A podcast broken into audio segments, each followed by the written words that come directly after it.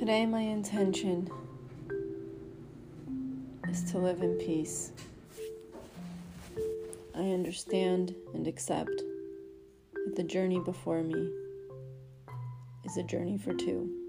The journey before me is between God and I.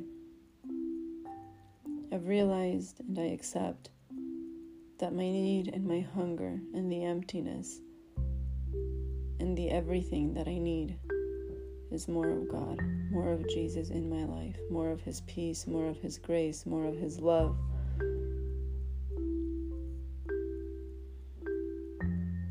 I can rest in knowing that He is with me.